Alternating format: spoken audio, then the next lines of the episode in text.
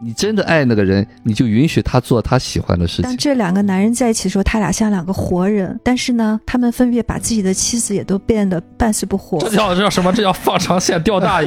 对 这个电影一直在说钓鱼，其实早就钓上了。他们两个人在从男孩到成年的这个过程当中啊，其实父亲都是缺失的。现实当中呢，到底爱谁呢？谁能接纳我？我爱谁？你们两个，你会在 Chris 面前嗯我不脱衣服。就 脱衣服吗？性爱的最高的境界就是你中有我，我中有你。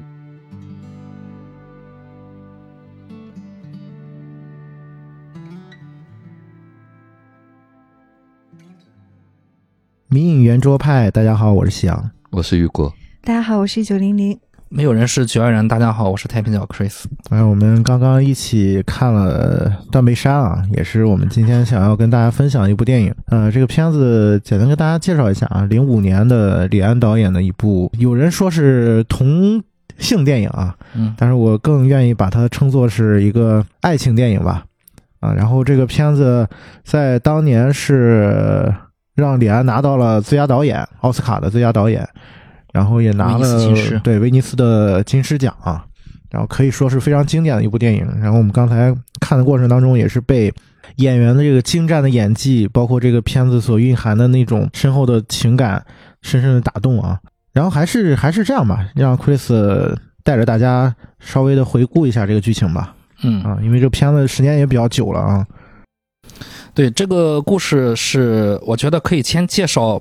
呃，故事背景开始啊，嗯跟简大家简单介绍一下。故事是发生在一九六三年的美国的怀俄明州。简单说一下怀俄明州啊，因为这我觉得这个故事的发生背景和故事本身是有一些关系的。这个州呢，就是地广人稀，在位于美国的呃中西部。它这个州主要是以，就是我们知道这个这我们所谓的，呃能源吧，啊，嗯。就是矿业、石油啊、煤气、天然气啊，甚至还有那个我们有放射性组放射性元素铀，就是生产原子弹那个啊，嗯，呃，所以这个州算是美国一个比较偏的一个地方啊。呃稍微偏一个州。嗯，然后呢，他们这个州就有很多的自然资源。资源，所以说就就会有这个影片中出现过了。呃，有一个剧情提到了电力公司嗯啊，有这个州有很多的电力在向外州输送。另外，这个州啊有还有这么个事儿啊，就是个人所得税和企业所得税是免的。啊 想象不到嘛？这嗯为什么呢？是因为这个州收石油生产税啊，因为资源这么丰富，所以说可以免免个人所得税和企业所得税啊。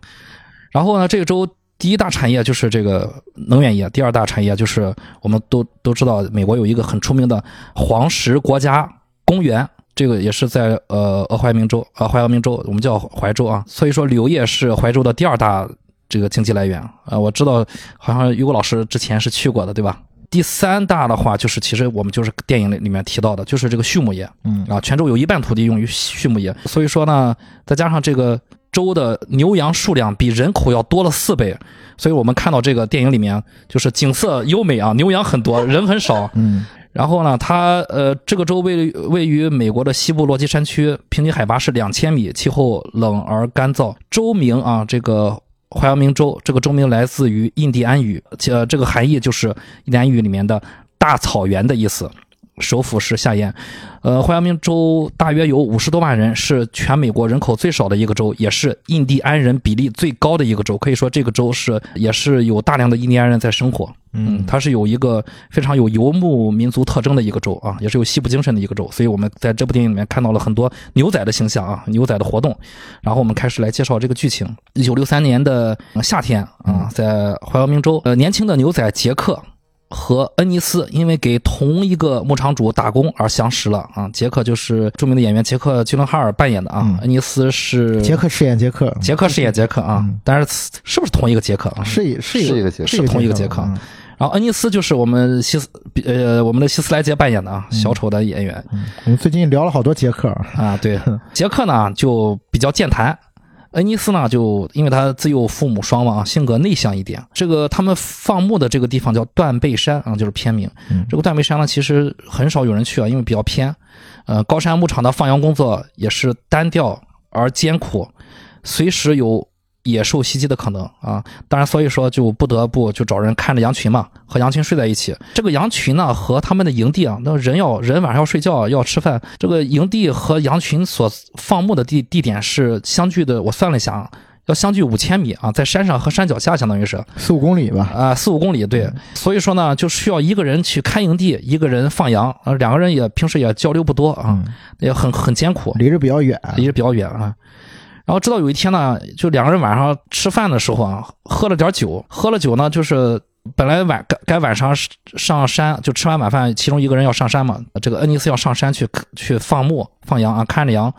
结果他晚上因为喝了点点酒，挪不动步了，就走不了了，嗯、就就在营地准备凑合一晚，让让羊自己在 山顶自生自生自灭啊。然后呢，结果晚上又特别冷，啊、这个恩尼斯老是哼哼唧唧的睡不着觉，吵着杰克了。杰克呢就邀请恩尼斯共同进入帐篷睡觉，嗯。在酒精的作用下，两个人，两个男青年啊，发生了一些不该发生的事情，嗯啊，然后其实就是有一些空虚吧，这两个人啊，空虚寂寞的两个人就彼此相爱了啊，一个人做饭，另另外一个人放羊啊，这种美好生活就伴随着二人度过了人生中最美好的一段夏天的时光。我觉得这这段感情有点像那种，就是特别原始的感觉啊，嗯，就是两个人好像在伊甸园似的，那个那个地方除了他俩就是。对，没有没有其他没有其他人，只有动物。对两个人，反正就是洗澡的时候也不避讳啊，就光着就洗了啊，然后然后洗衣服的时候更不避讳，脱了 光着光着屁股在河边洗衣服啊，就很原始的这个生活状态。季节性的放牧工作结束了，迫于世俗的压力，杰克和恩尼斯依依不舍的就各回各家了啊，踏上各自旅程。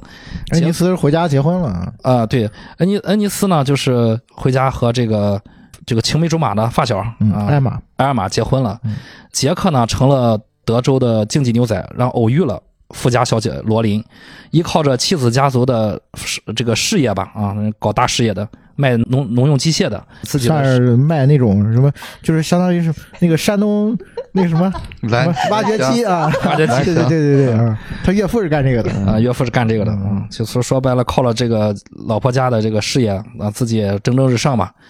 然后留在牧场的恩尼斯和呃阿尔玛啊，和他老婆艾尔玛，为了嗷嗷待哺的女儿奔波啊，过着清苦的生活。嗯，转眼间就是四年，四年就过去了，他俩就一直没见面啊。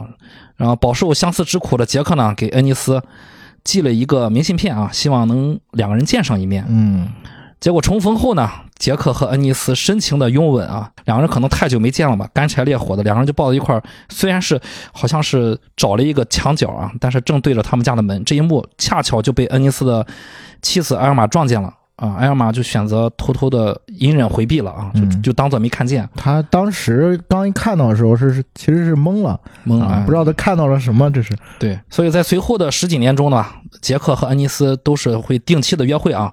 约会我我之前和想说他们这个电影里面约会，每个人都提到过钓鱼这个事儿啊，但是从来没看到过一一条鱼啊，用用用这个钓鱼的这个这个这个说法啊，是去其实是优惠的，去断臂山优惠啊。包括就是恩尼斯跟妻子离婚之后，有有一年他妻子也是揭开了他这个谜底嘛，嗯，啊，说你这个钓鱼箱那标签连撕都没撕呢啊，崭新呢，对，钓钓鱼箱没用过啊。嗯呃，表面上的婚姻让恩尼斯的妻子埃尔玛的内心痛苦不堪。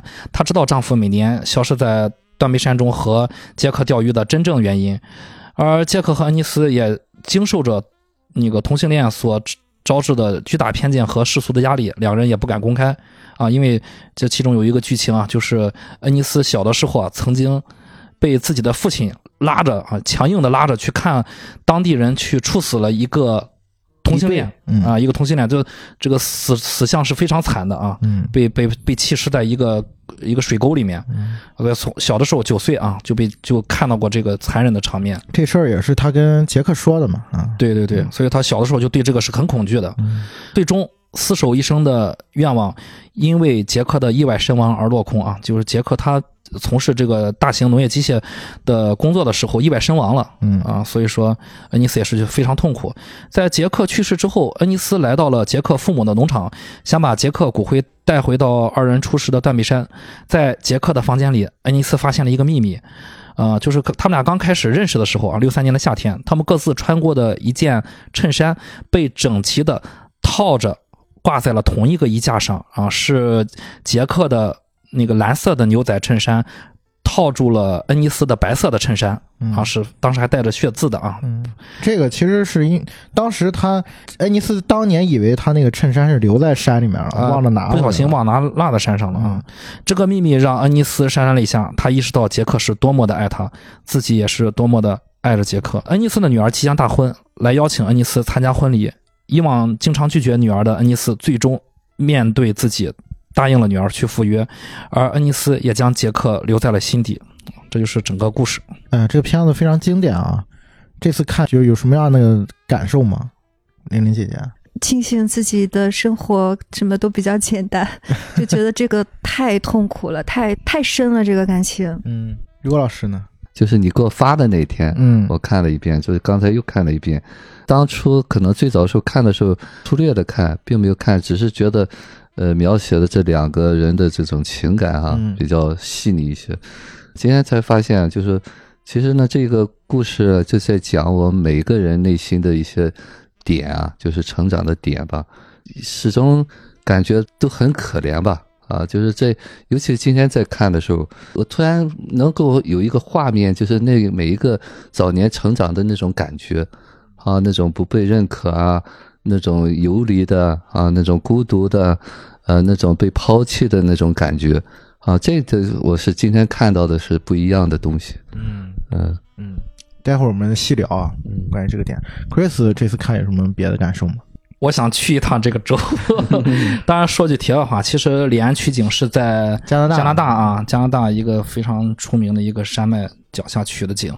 它其实是我之前看还看网上有网友说，好像因为这个点去到了那个州，后来发现不是在这个州拍的。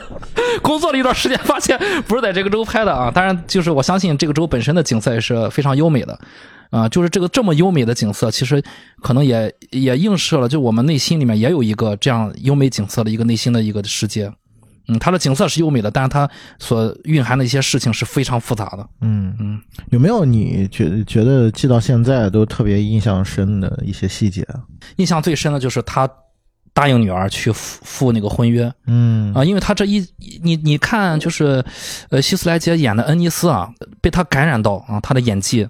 这一遍再看，就是上一遍再看的时候啊，看到五分钟我已经被他折服了。就是因为我刚看了那个《黑暗骑士》，从小丑那儿再回到这儿，我都忘记他是以同一个人了，就立马就被他感动到了。就我想，他里面有一个表现这个人物的他的一个一个特点啊，就是他总是抿着嘴说话，嗯啊，经常咬着咬着咬着嘴，哎，对，就是他就是那个心里面的秘密，他经常说不出来啊、然后呃非常内向，啊甚至而且他能看出他那个小动作，他是很焦虑的，有点紧张焦虑，哎，但是在自己的挚爱去世之后，他看到这些自己的那个状态之后，在他屡次拒绝了自己的女儿。其实他女儿之前说的一些事情，他总是就是我们所谓的无端拒绝，嗯在他女儿看来是无端拒绝，就没有任何先兆，他就拒绝了啊，他也没法跟他女儿解释我为什么拒绝你啊。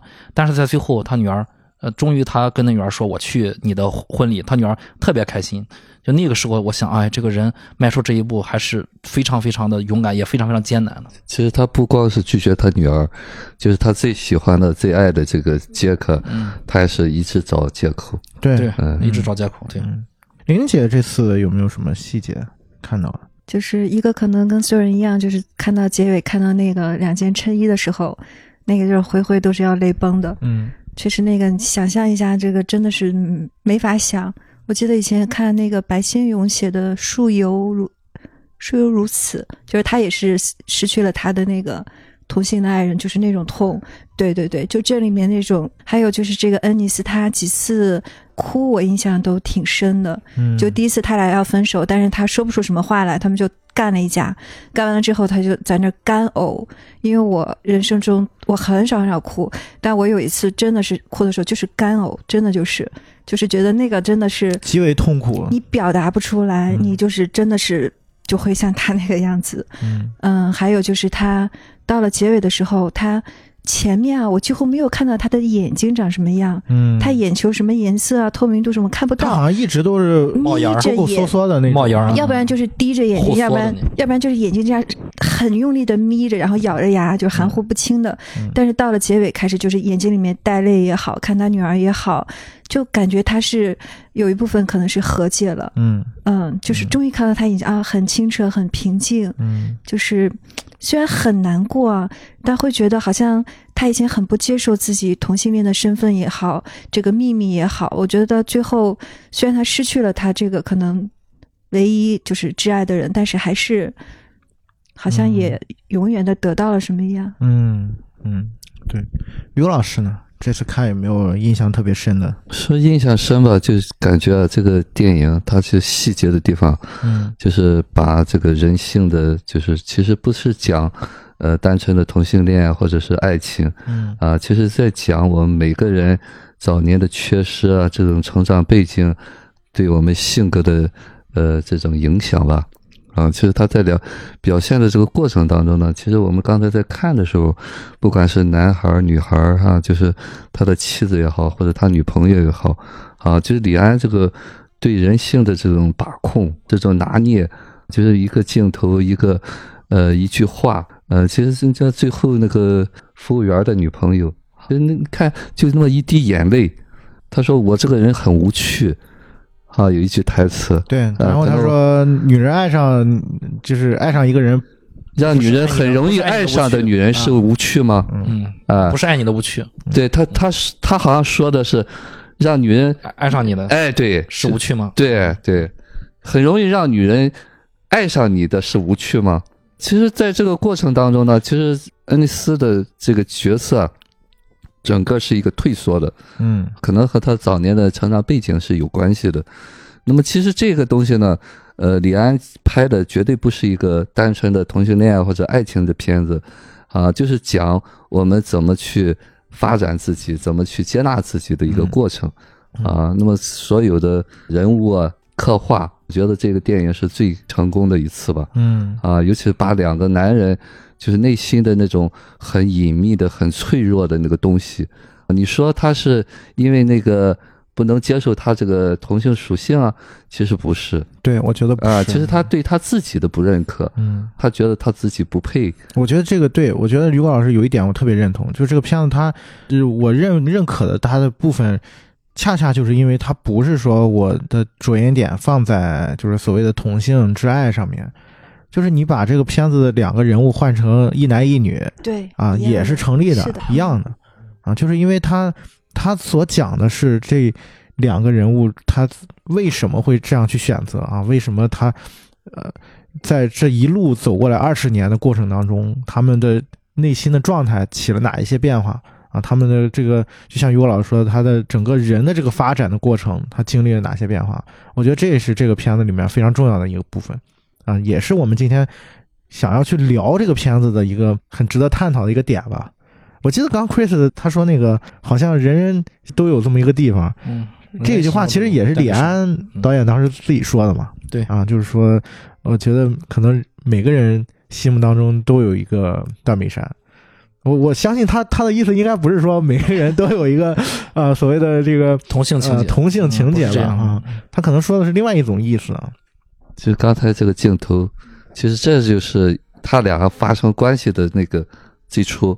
嗯，就是他们第一个晚上，就是啊那个杰克把那个恩尼斯的手拉过来，让他抱着他。嗯其实这个就是怀抱婴儿的那种感觉嘛。嗯啊，他后头也有一个讲法，嗯他说你就你不能睡觉总是蜷缩着那样嗯啊。说我妈妈说过，那个镜头呢表达的是什么东西呢？就是他回归到那个小婴儿的时候，需要有一个人搂着他。就是我们在襁褓里的时候呢，我们的那个安全感就像在子宫里面一样。所以说，很多那个孩子早年为什么说中国人用襁褓嘛，嗯就在模拟那个子宫的那种紧缩感、被包围感。嗯，啊被包裹的感觉，对安全感啊，对，其实他那个手拉过来的时候，就是那种感觉，嗯让你搂着我。嗯所以那个东西呢，就是我们最初的那种早年的那种记忆或者缺失。那么从那个地方开始呢，他就把它投射成了那个最致密的、最亲爱的人，嗯最能够接纳我、包容我的人嗯。啊。于果老师说的这这场戏，我当时最早看这个电影的时候，我是有一点点奇怪的，他在前面这个过程当中，其实并没有太多的去展现他们两人之间产生了某些情愫或者怎么样。光着屁股洗澡还还 还不展现？有吧？我觉得有吧。很早之前看这个片子的时候嘛，嗯然后我当时就觉得，哎，他们两个人就是第一晚上发生关系的时候，是不是有点太突然了？就是感觉好像就没有向观众暗示他们是有这个同性方面的这个倾向，然后马上这个这个事情就发生了。然后刚才于果老师其实也谈到了一个部分，就是其实，在那那天晚上那个环境里面，他们两人是找到了一个父母的那种感觉，啊，就是有一部分替代的那种感觉。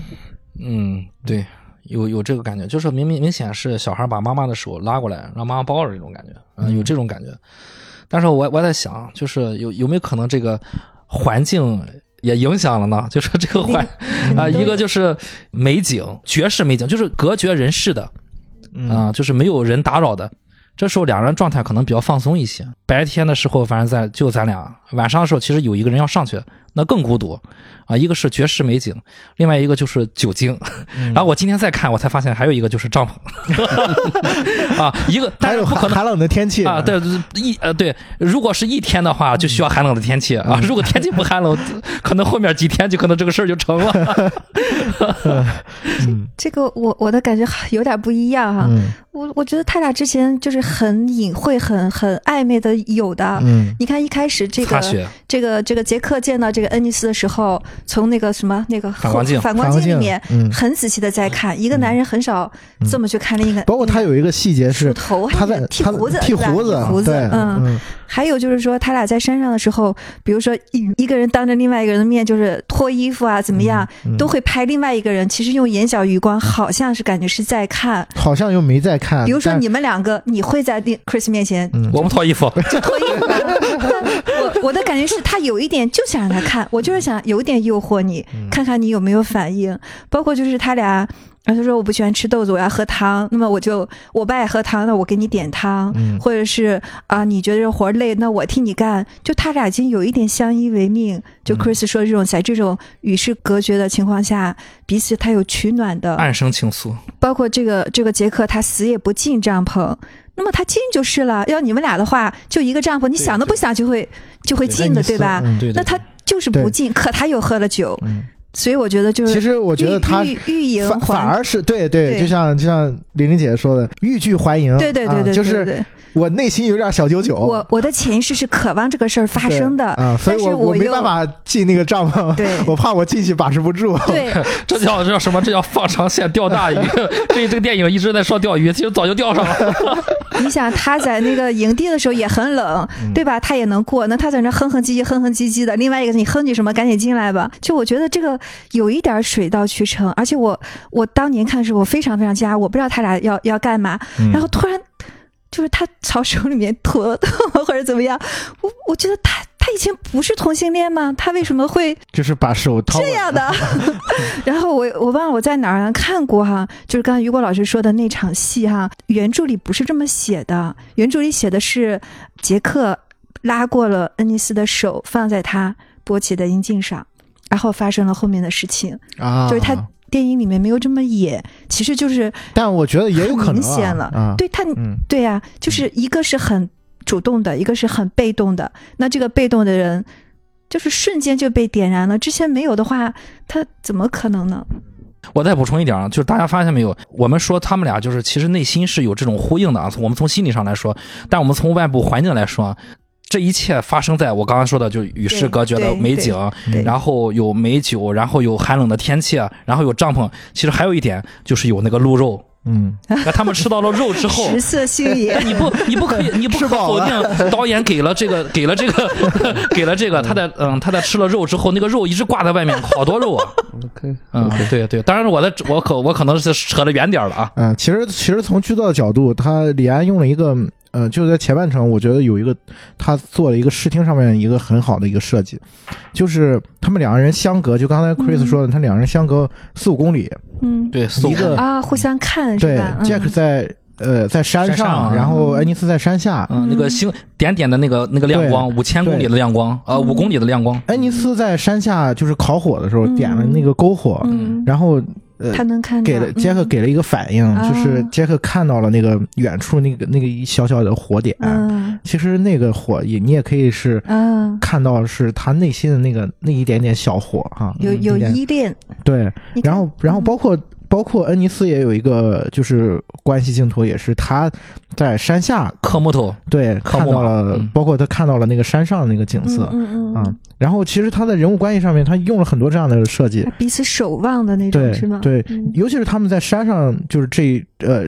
大概三分之一吧，这个影片的前三分之一这段戏里面，经常是恩尼斯呃跟那个杰克两个人是在前后景的一个位置，啊，对对对。对包括他们两个人发生关系之前，对，那个杰克是恩尼斯他在前景嘛啊，然后然后他的旁他的右边是一团篝火，嗯，然后然后杰克走向了那个后景，嗯，然后那个火映照的就是杰克跟呃在帐篷里面的那个 Jack。啊。其实其实他有很多这种小的设计在嗯。在暗示观众。他们，心里是彼此有的，对。只是没有突破而已对。你看他们嗯。很快就开始接吻，那个接吻不是一般的啊，嗯，就是特别缠绵，就是彼此深爱的人才 才嗯。才有的，但不是纯身体的。但我觉得这个我们今天好像重点不是要聊这个啊，没想到聊到这个方向啊，聊聊没关系啊，但也很有意思啊很。有意思。其实这个我要跟呃说一下哈，嗯。就是我怎么理解哈，就是包括这种性爱、嗯啊，呃，其实刚才你们在说，就是他两个互相有眼神的交流。我我刚才在讲了哈，就是那个婴儿的，就我们那个性爱的最高的境界，就是你中有我，我中有你。嗯啊，其实就是回归了那个最早的，就是在和母亲是一体的那种感觉。嗯啊，就是最高峰的这种体验。嗯但是呢，人呢，就像圣经上讲的时候，只有我们知道了羞耻，才觉得不应该这样。那么，作为一个人的本能，就是我们彼此靠近，身体靠近，嗯这是一个自然的需求。嗯，嗯原始需求。对，就是这这个东西呢，就被我们的羞耻感或者那些东西给搅混了。嗯，所以说，就被一个呃像道德层面的超东西我出来了，对对。那么在这个过程当中呢，就是他们在彼此看，嗯是不是他能够接纳我？嗯就像那么你在妈妈面前，你可以脱光了衣服吗？是是是，你不会有羞耻感吗？是嗯就对方，我可以接纳你这样，嗯嗯那不就是无条件的接纳吗？是所以说，再出现那个东西呢，就他这个拍的，他没有那个邪的东西，就让你看到是很纯的那种爱。嗯当然了，如果我们去看的话，可能我们大多数人都是有这个评判在里面的，啊，包括呃，他有一段描写，就是那个年代嘛，就是对这个同性恋的这个东西的呃恐惧嗯啊，那种否定，就这叫什么东？就我们明明内心是有这个渴望的，我们需要有一个人无条件接纳我们。但是呢，到了成年人，你就不单纯了。如果是小男孩，那女人摸摸他鸡鸡什么都没有问题。但是到了成人说，哎呦，这是流氓行为。那么这个东西呢，说实在话哈，就是说，就他两个可能更是那种原始的，就是在彼此嘛，孤独嘛。嗯。就好像是没有人。没有吃到那个苹果之前的两个对对对，天然形成的那种东西，自然的那种东西，所以说那个才有那么大的力量嗯。啊，让那这个情感才那么深厚。对杰克，就是可能我们现实当中的父母都不能那么接纳他。嗯嗯。啊，就这个东西让他一直练着。呃那么这个练的这个，这就是我们另外一个话题了。嗯就是随着我们成长成熟啊，要对自己有所约束，这就是我们是社会人。虽然我们有这个东西，那我说了，婚姻是什么？婚姻就是有一个合法的、合理的、合适的机会，让你去表达这个东西啊，就是你可以两个人合法的在一起过家家，不就是这么个道理吗？啊，不管是你同性还是异性，就你可以体验那个无条件接纳、零距离吗？这才是性爱的本身的意义。就我们渴望，有时候我看有些电影描写那个性瘾，这不就是那个早年的对那个的渴望吗？已经未完成的情节。对啊，其实从某种意义上讲，那个性是很美的啊。但是呢，我们现实当中呢，因为受到一些道德的评判，有些想法在这干扰着我们，我们就哎呀，他俩是不是有意思啊，或者怎么样？有意思又怎么样？对吧？这就是我们的需要啊。啊，说不管是怎么样，但是呢，这个电影呢，更多的是演的什么压抑的东西，就那个最自然的东西，心里都有。你看那个恩尼斯，他虽然不表达，但是呢，他当接到那个贺年卡的时候，嗯，那一刻反应，明信片，对，嗯，就那是真实的东西，啊，按耐不住的东西。对，嗯。那我们现实当中会怎么说？嗯。说他贱吧，嗯。对吧？我们现实当中，你们可以想一下，如果你有这个需求，你可能你自己头脑中都有个声音来评判你自己，但是那是自然的东西啊，首先我们不接受自己刚才代入了一下，如果是我在这种环境下面，首先我会考虑，哎呀，这个老婆孩子还有啊，OK 有点有点害怕。OK OK，其实这个电影说实话，有有时候可能咱讲的这个东西不一定每个人都理解，嗯就是我们是多层面的。那我刚才看到一点，我想到什么呢？那个艾玛是他的母亲，杰克是他的父亲，嗯，不就完美了吗？但现实当中有可能吗？不不可能。可能。对，就他所以他既需要父亲又需要母亲，包括他最后跟艾玛离婚的时候，他也本身也眼很痛苦泪都出来了对。对，他这个这个东西，他也是没办法舍掉的。这就是我们现实当中的，所以很多情感都来源这个东西。原始社会呢，可能更多的那种，比方说，就像动物一样的那种本能的东西。嗯所以说，我们有了道德，也制造了一些痛苦，也制造了一些压抑。当然，我们怎么去看这个，并不是我们知道这个东西就要去做，但是你要知道，你有这个需求没有错。希望能够传递这么一个东西。但是这个恩尼斯他是一直是在压抑呢，他觉得负罪感，包括杰克也是这样，觉得是自己是罪人，这才是痛苦点。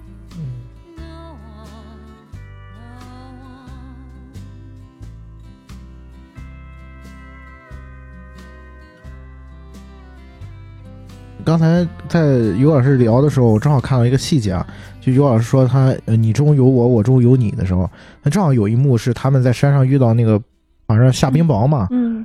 羊就跟那个好像智利人还是还是哪里人嗯啊，然后混一起了。就混在一起嗯。了。然后，然后镜头直接就给到了那个杰克跟跟恩尼斯两两匹马走过来，嗯。啊，其实也是在暗示他们之间那个关系的到了一个什么样的程度，其实就是在他们两个人也是混在一起了，就有那种感觉在里面。包括刚刚于老师有有一点，我们就是也是我们刚刚聊这个话题的时候，我突然引出来的。我记得应该是动力学有一个有一个说法，就是人早年的时候都是其实都是同性的，对，嗯，就是没有性别，对，然后慢慢分化出来，就像于老师说的，我长大以后，或者是我有了性别意识啊，慢慢的才分化出来所谓的异性这个部分。是啊。的，当然，这牵扯到所谓的，就是你如果要解释说为什么有的人喜欢异性，喜欢同性嗯啊，可能是他呃当时的那个分化没有完成或者怎么样啊。当然，这个我们我们不做探讨啊。我只是我只是觉得，就是从这个层面上来讲的话，就像于果老师说，这个片子更多的可能是展现的是这两个人，他们两个人互为镜像的这种关系。对我也有这种感觉，就是其实作为你，比如说你带入恩尼斯吧，嗯你就会觉得恩尼斯把杰克当成了自己，好像是嗯啊，他在和自己说话。嗯嗯，你也可以说他在和自己玩耍。其实，在他俩有发生关系之前，就刚才我们提到，他呃，杰克往山下看，看到了那个篝火，一点点的篝火啊，在黑夜中闪烁。但是恩尼斯也在山山下，就是他在帐篷里面下雨了。他下雨的时候，他就想起来，哎，我的同伴那个杰克在山上，他怎么样？他就会，他就往山上看了看。嗯那一瞬间，你就感，因为那个时候他们俩刚刚认识没多久，只是个十十八九岁的普通的同事关系，但那个时候他已经往山上看了啊，就是已已经有这个意识，他对杰克有有一种这种呃亲和力吧，有一种好的感觉啊。当时那我就在想，假如说恩尼斯把杰克当成了就是可以无话不谈的人啊，就是像自己一样，但是为什么他又对杰克要隐藏自己那些痛苦，不能对他说出来，反而要去伤害他？啊，这我觉得就是就是如此的矛盾的一点。这两个人好像是真的是像镜像一样，但是其中又两个人又互相伤害。尤其是你看到恩尼斯是第一次那一个美好六三年夏天要结束的时候就开始爆发了，又打又又挥拳要打，后面又有又有过争执啊，又有过争吵。他为什么总是不能把自己的内心说出来呢？这是不是也是以前的原生家庭的影响？这就是我们每个人的不能做真实的自己吧。他连自己跟自己说都说不出来。对对对对，我们可能很多的，就是比方说受的教育也好，道德也好，评判也好，就是说这个东西是不能表达的。尤其是他早年有一个那样的经历，如果这是一个异性还好一点啊，这个同性，因为他经历过那一幕嘛，他父亲给他的那种暗示嘛，打压同性。对嗯，所以说呢，他一直是在矛盾的就是这个电影一直在展示这个我们人的这个矛盾冲突。其实这才是我们需要，我们是不是能够和解对自己？我可以不去做那件事情，但是我没有错，这才是最重要的。就是他又在做，又自己是错的，这是他痛苦的点，压抑不了那个需要，因为他早年有缺失嘛，就是他早年父母，他说车祸嘛，对，估计他那会儿不大，嗯，就他是有这种分离痛的，他是很想有一个这种能够理解他，能够爱他。啊，其实杰克很多的是一个主动的事情，对，啊，嗯，那么他，你看他刚才包括我看那个镜头，就他他倒墙骂那个路人的时候，那个表情是很幼稚、很小的一个表情嗯，啊，对，被人不小心看到了那个，那种嗯。啊，就是他没有敢真真正正去表达那种爱，是。是很扭曲的。那么就早年那个压抑的东西太多了，所以这就是悲剧所在。嗯杰克一直说。那能不能我们去享受一点幸福？我们一块儿到南方去，对嗯温暖的地方去。嗯对，这我们建一个农场啊，对，Chris 最后讲的嘛，就说他最后在他女儿的那时候，他终于说可以找提供嗯啊。一开始说我不能去参加，就是他那个那个点是全片对算是恩尼斯亮的地方，最闪亮的，而且也是他唯一一次就是改变的，主动改变的一个转折点呃，终于可以我重要了，啊，他对。以前都是他不重要。他，总是以呃我们表面表面看就是隐忍。对，啊，就就是我那个不配对。在你们满足之前满足我自己。对，我觉得他更多的是一种就是不配感啊，对嗯就是觉得我不配得到这份爱。包括他女儿也曾经跟他说说那个，哎呀，我我我有这个想法，想跟你一起生活。然后他父亲一直是逃避的，对，就是说也没说原因直接拒绝啊。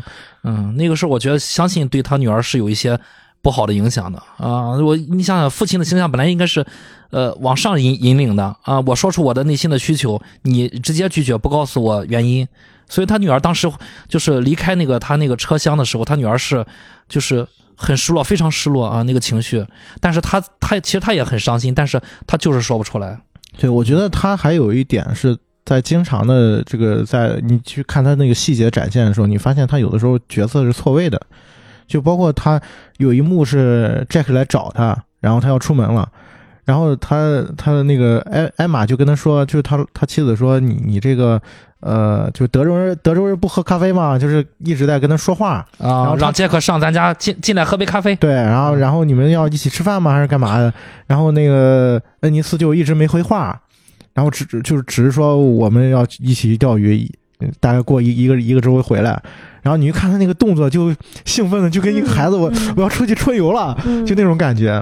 然后突然之间，他那个女儿出来了，你带条鱼回来，对他女儿说：“爸爸，我那个钓个大鱼。”然后他突然哎，好像出来就是那个父亲那个那个角色了，归位了啊。对，然后提醒他，啊，对，然后去嗯，对，对，抱了一下他女儿，然后哦意识到要跟妻子打个招呼，亲亲了下对妻子啊，他亲了他亲了他妻子一下，说我最晚什么时候回来，然后就走了。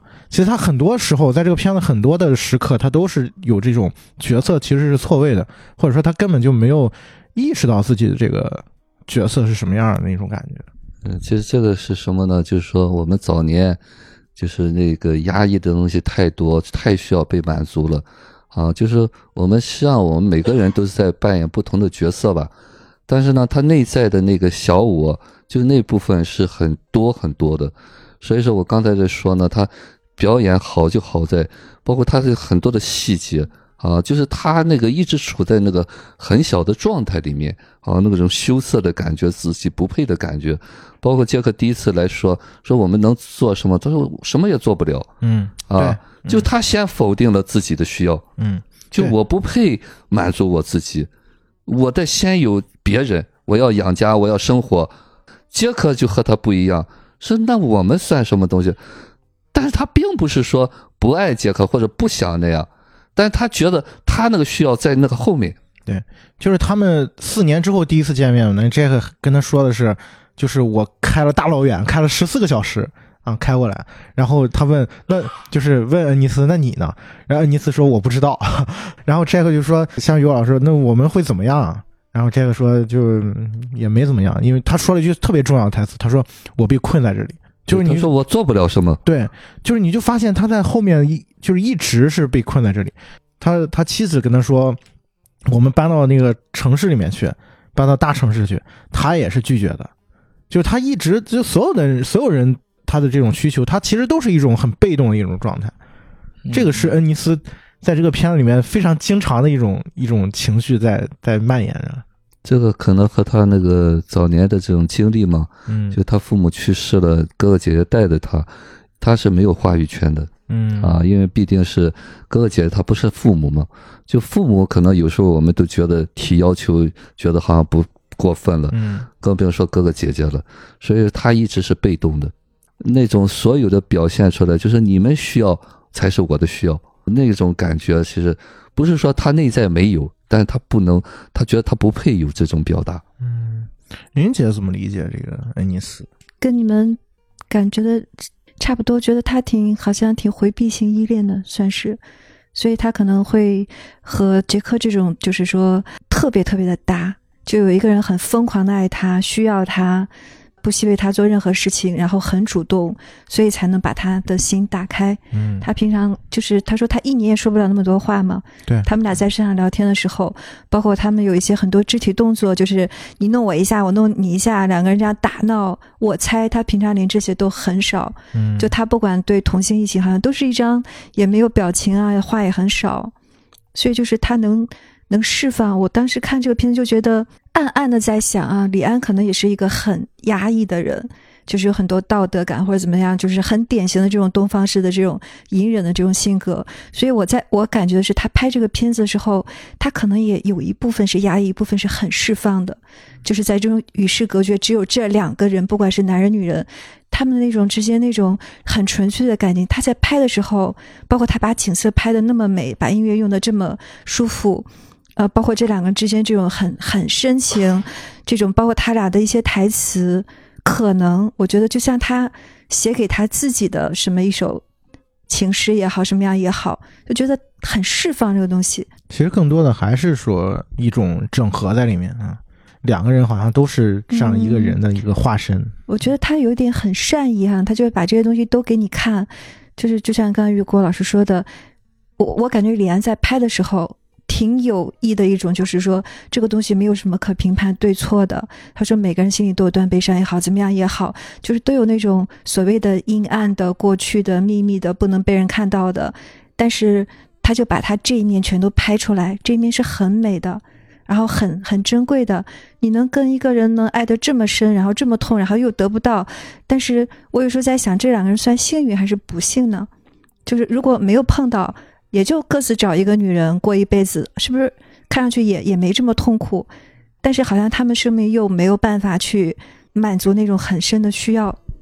嗯，我觉得他俩碰碰到我我我的主观感受，对杰克来说 是不太幸运的，对于恩尼斯来说是幸运的。为什么这么说？我感觉啊，就是杰克这这这种性格啊，你看他就是这四年啊，包括恩尼斯有时候忙啊拒绝他什么的，杰克他干什么呢？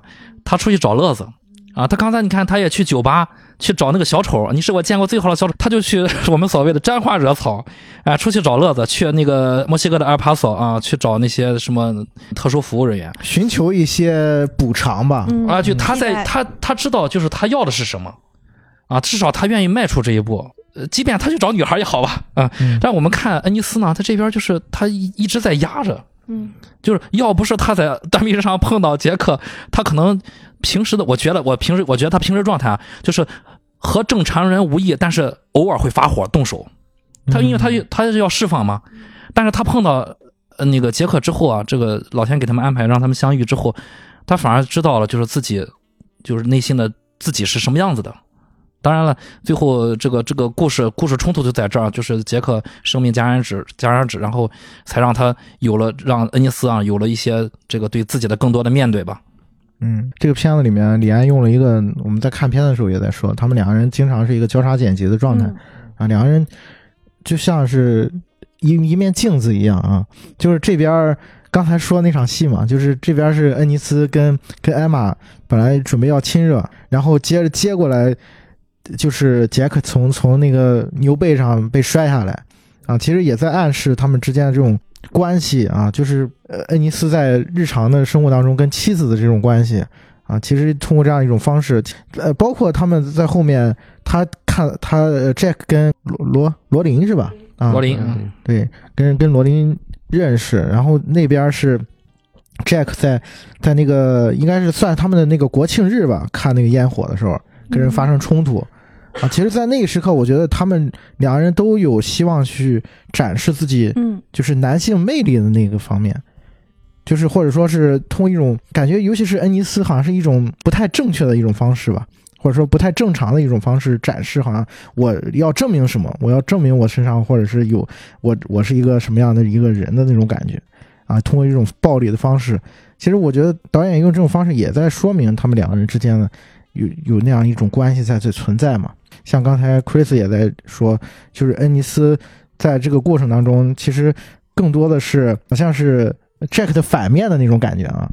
嗯，嗯，对在那个国庆节，他去打那两个壮汉，我觉得也是对于他在床上某些方面表现不太行吧。嗯啊，有一个有一个愤怒吧，有一个情绪在里面啊。当时其实那个那可能是展现了他在自己的妻子面前第一次展现那种愤怒啊。他妻子是非常害怕的，抱着两个孩子嗯赶紧跑开了啊，那非常害怕。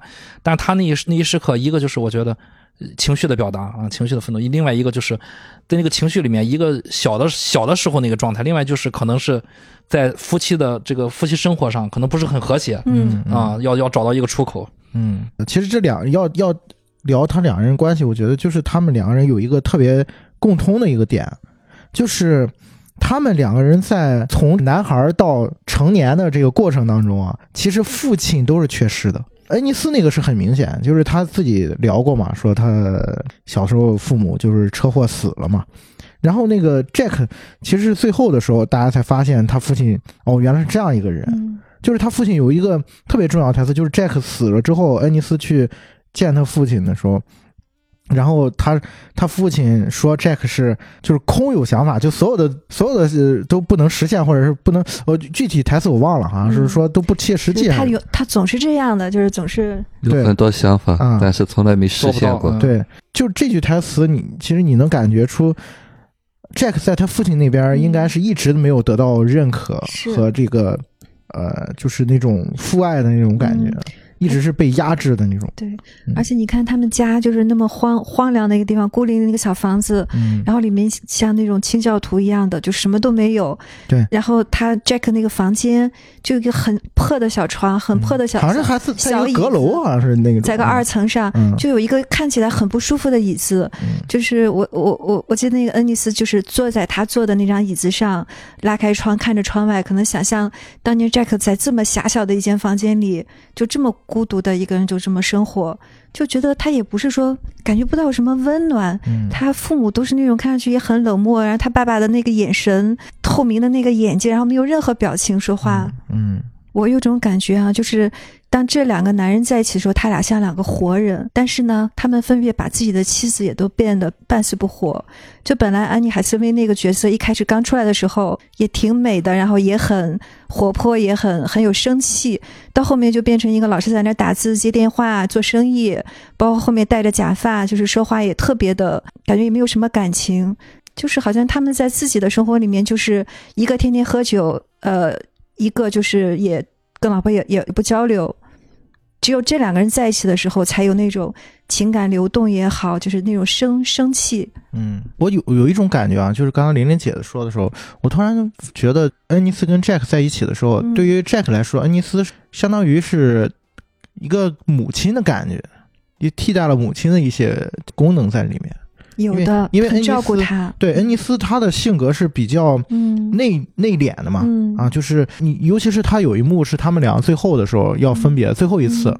要走的时候，就是有一段 Jack 回忆起他们当年的那个场景，然后呃，恩尼斯在从背后嗯揽住了那个 Jack，、然后说了一段话。我记得那段话里面也是说他母亲怎么怎么样啊，嗯需要就是要这样去，好像是给你一些温暖或者怎么样。嗯，我觉得那个正好是映照了 Jack 的内心当中恩尼斯的一个形象的一个嗯感觉。嗯，我觉得从这个点上来讲是这样的。嗯，对，但是我总感觉他俩的这个就是互为父母的这个角色总是在换，就是嗯我我都就是搞不清楚。有一点你会觉得在那在行动上，呃，Jack 总是在想促促使恩尼斯往前走，非常主动，对你能不能就是替我们俩勇敢一把啊？你我也想往前走，咱们俩当然了，Jack 最终最终也没有走出这一步啊，他没其实他实际上没有走出这一步，就是你看一一开始 Jack 也是上山。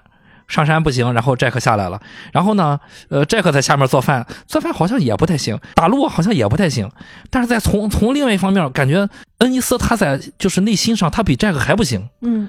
就总感觉两个人在某一方面都是在互互为父母的感觉，在互相的换的感觉，就是好像已经没有父和母的这种感觉，就好像是都是自己。呃，嗯其实人是挺复杂的。为什么说复杂呢？就是他在某一个点有一些缺失啊，就在生活当中呢，他就会有固固化的一个性格在里面。嗯那么这个性格呢是多层面的。如果和母亲的一些交往缺失了，可能有遗憾呢，他可能就固化在那个地方，他需要一个妈妈的角色。嗯那么可能还有在父亲这个地方，他也有一些缺失。刚才那个夕阳讲的，就是说他父亲的缺失，看到我们现在很多啊，就是这个父爱，可能很多人觉得我要冷漠一点，啊，要严肃一点，那才是父爱，啊，其实这是一个误区啊。尤其是你看呃那个他在说他什么不行的时候呢，其实这也是我们现实当中很多父亲会做的一种嗯事情。嗯呃，否定儿子，因为我带的很多学生是这样的，就是父亲你太能了，就让儿子永远没有办法超越你嗯啊，他永远没有办法真正能成为他自己。当然呢，父亲之所以要这样做呢，是因为他自己没被肯定过，他不确定自己是行的，所以他只能打压对方，说你这也不行，那也不行。其实内心说我比你行。就是那个父亲呢，那一刻我说他也处在一个小孩状态，他好嗯母亲也是这样在比较啊，你你不能超过我，你看你这也不行，那也不行啊。实际上呢，他并没有站在一个更高的一个角度上，当然他自己的那个定位他自己也不清楚。对，其实他 Jack 他一直没有完成这件事情，对，就是没有完成，就是说我挑战父父权权。啊，对。就是包括他后面跟他岳父的那个相处，对对。就是那场戏也是特别印象特别深刻，就是两个人感恩节的时候啊，两个父关键是。对两个父亲在切火鸡，两个小孩，对对，对。然后这边是跟岳父爆发了一场冲突啊，对，其实那个时候，呃，杰克相当于他炸毛了，对。他岳父反而去呃去包容他了啊，岳父没有说什么啊，对。他岳父就是可能是像刚才我们看片的时候不是也说嘛，他岳父可能是一种呃下意识的一种状态，对就是我要我要树立我在家里面那个其实就是杰克，你本身你就不是一个那种能做父亲的人，所以你的岳父才会是这样的情况对啊。你如果你如果不是表现出来的，你本人就是这样，他就不用去签那个活计了。你岳父不会去主动签那个活计对。嗯啊。其实那个杰克那一刻啊他是有自卑在里面的嗯对对啊。就这个说实在话哈，就说我们现实当中都会感觉到，好像是你比方他岳父太强势了。嗯嗯，如果是你内在没有这部分的时候，你看不到那个强势，嗯对，啊就是对对。那你会看到那个强势的人是很弱的。对，但是呢，他那一刻呢，如果他更弱的话，他觉得你为什么要控制我？那么这就是我们如果内在很强大的话，你感受不到控制，你感觉的那个控制很小、很可怜的那一部分。嗯现实当中，我们很多是这样，我就觉得他这样子控制我，为什么他控制你？啊，有时候我讲他为什么控制你，说明你不行啊，但是你又不服这个不行，为什么不可以让别人控制你啊？嗯，对，这个电影里面有一个地方交代了这一点，就是罗琳第一次在车内要和杰克忙活那些事儿的时候，罗琳把衣服一脱，他说：“我爸是个性急的人。”一开始，其实杰克在找罗琳的时候，他其实我觉得动机就不是很纯，他也为了证明自己有男性的一面，也为了就就是证明那个想想超越自想超越自己的父亲嘛，我想在外面闯出一番天地来。那罗琳是一个捷径啊，罗琳家里面搞大大农型机大型农业机械的，所以说哎可以所所谓的高攀这家人嘛啊。然后罗琳一上来就跟他带入一个强势的父亲，我爸很性急。然后，所以一一下来，我觉得从那儿开始，就其实这个杰克他就已经往回缩了啊，就这人人家家是吧？他他父亲一定是能有能力的，然后又是性急的人，所以后面我觉得后面就是他呃杰克他就是那个炸毛的原因就在这儿，他一上来他就是处于那个呃那个弱势的。但实际上，如果你如果他有一些自信在里面，他就不会这样了。那性急那就是他的问题，和我没有关系。对对对，这是重点。对，对刚才 Chris 提到这点，我突然感觉啊，就 Jack 他这个人是不是，就是一方面是他跟他的父亲的关系一直映照映射在他的这个，呃一直投射在他之后的这个关系当中啊，人生当中，他一直想要完成这个事情啊，就是超越父亲。另外一方面，是不是也是他跟母亲之间的这个关系，就是他跟母亲之间的那个分离，其实也没有做得太好。我突然在想一件事情啊，就是他之所以能够产生说同性的这个所谓的爱恋这个部分啊，啊，当然这个部分可能我自己的一个想法啊，是不是也是因为因为他跟母亲母亲没有真正的分离，所以他认为没有任何一个女性可以取代他的母亲，就从这个角度上来讲，所以他说嗯说不能说那个以后找一个女性。啊，是这种感觉，因为你你看到最后的时候，你发现他母亲其实对于他 Jack 他的这个人，他是就是比他父亲嗯，来讲，他是他是很接纳的，嗯所以从这个角度来讲，他可能还没有真正的就就没有跟母亲有一个就是分离的那个感觉。呃，其实西洋在这讲的是，就是精神分析的一个流派的解释。嗯啊，对同性恋的解释。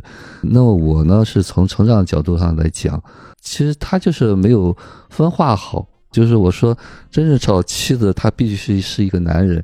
当他是一个小孩的时候，那没有妻子这一个角色，就是找个玩伴啊，就是找个能够接纳我的东西。对，确实“玩伴”这个词儿就特别像他俩的关系。对杰克和安妮斯其实的关系。我们把它想的很复杂了。嗯就是我们用我们的认知去，哎呦，只要发生了这个关系，就是怎么样怎么样。社会性道德其实评判，对，嗯，对，其实包括我们现实当中的很多夫妻，并没有真正想一个成人。就是我就说，我说我经常说什么健康的婚姻，就是如果是理想的婚姻，就是什么，就是两个小孩儿偶尔在一起玩的亲密游戏。那么只是说我们彼此有这么一个，哎呀，你可以接纳我，可以接纳你，那我们没有真真正正的成人啊。所以说，现实当中呢，到底爱谁呢？谁能接纳我，我爱谁。嗯嗯是是是，这次啊，就是准备这个这期节目的时候，我看到就是西阳发给我了一个问题啊，就是他说。就是来问我啊，就你们在以前的过往中啊，有没有对同性产生过就类似的这种想法或者这种？我我当时想，怎么会问我这么不着调的问题？但是问问所有人啊，啊，对，问所有人啊，问了一个这么不着调的问题啊。嗯今天我们没把这个问题哎，我们没把这个不着调的问题拿出来说。但是为什么在这儿说了呢？是因为这个问题勾起了我的一些过往的回忆。我突然想到了，我我为什么老是觉得他们俩是玩伴玩玩伴啊？就是因为我觉得我小的时候，我很小的时候，我在和我朋友玩的时候，不管是男的还是女的。我觉得就是他们俩的在断背山的第一次六三年夏天那种感觉，那就是我的感觉。就我现在回想起来，我和我小的时候一些朋友们的，比如说玩啊玩的内容啊，甚至身体的接触啊，那经常你会就在地上打滚或者怎么样呢，这里面就包含着有我的男的发小。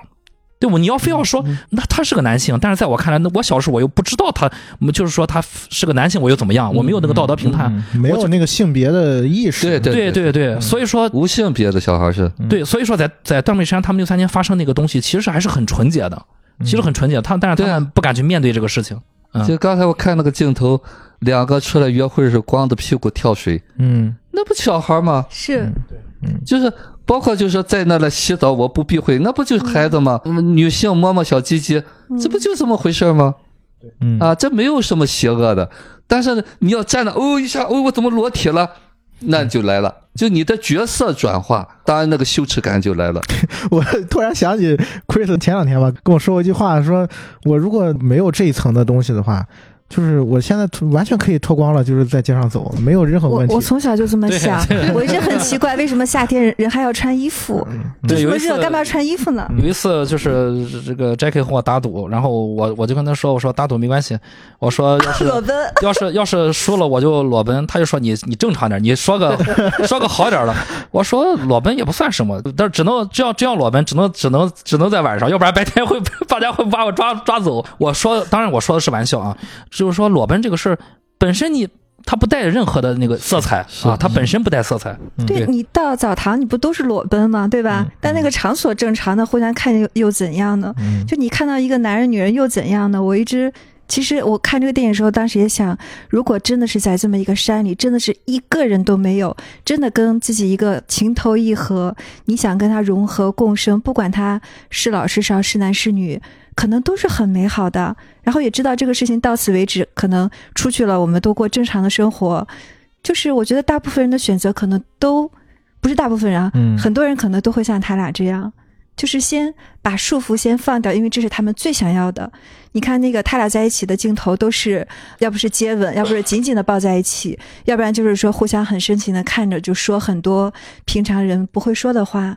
其实我觉得这个可能就是嗯。天性释放的一种。嗯，玲玲姐刚才说这个天性释放的时候，就我脑海当中突然出现了那个《无依之地》里面有一幅画面，嗯。就是女主、啊，对对她自己开车的时候，然后不是她嗯。喜欢去一些那个自然环境特别好的地方嗯。逛嘛，嗯。她有一幕是她就是脱光了衣服躺在那个特别美，呃海里面还是湖里面，啊。湖里，面，对对对。然后也是一个跟人和自然就是融为一体的那种。我很多朋友嗯都干过同样的事情，我也干过类似的事情。就是你一个人在一个大山里的时候，你什么都都根本都无所谓的，就是席地，就晚上就你就躺在野地里又怎么样？你就这样就跳进去穿着衣服游泳又怎么样？真的就是很简单的事情。就刚才你们说那个话题，比如说有没有对同性有过？呃，我个人是没有，但我有次做梦，梦见我跟一个女性，然后我们在接吻，嗯我醒了以后，我还有点害怕。我说：“哎，我怎么会梦到这个？”后来就是看了一个书上说，如果梦到跟同性啊，在那个呃有亲密关系，可能是你想跟某个人有精神上的交流融合，就它其实是一种融合共生的愿望，不一定是跟性有关的。嗯但是是的话又怎样？就是真的是嗯没有什么吧。现在这么多人都这样.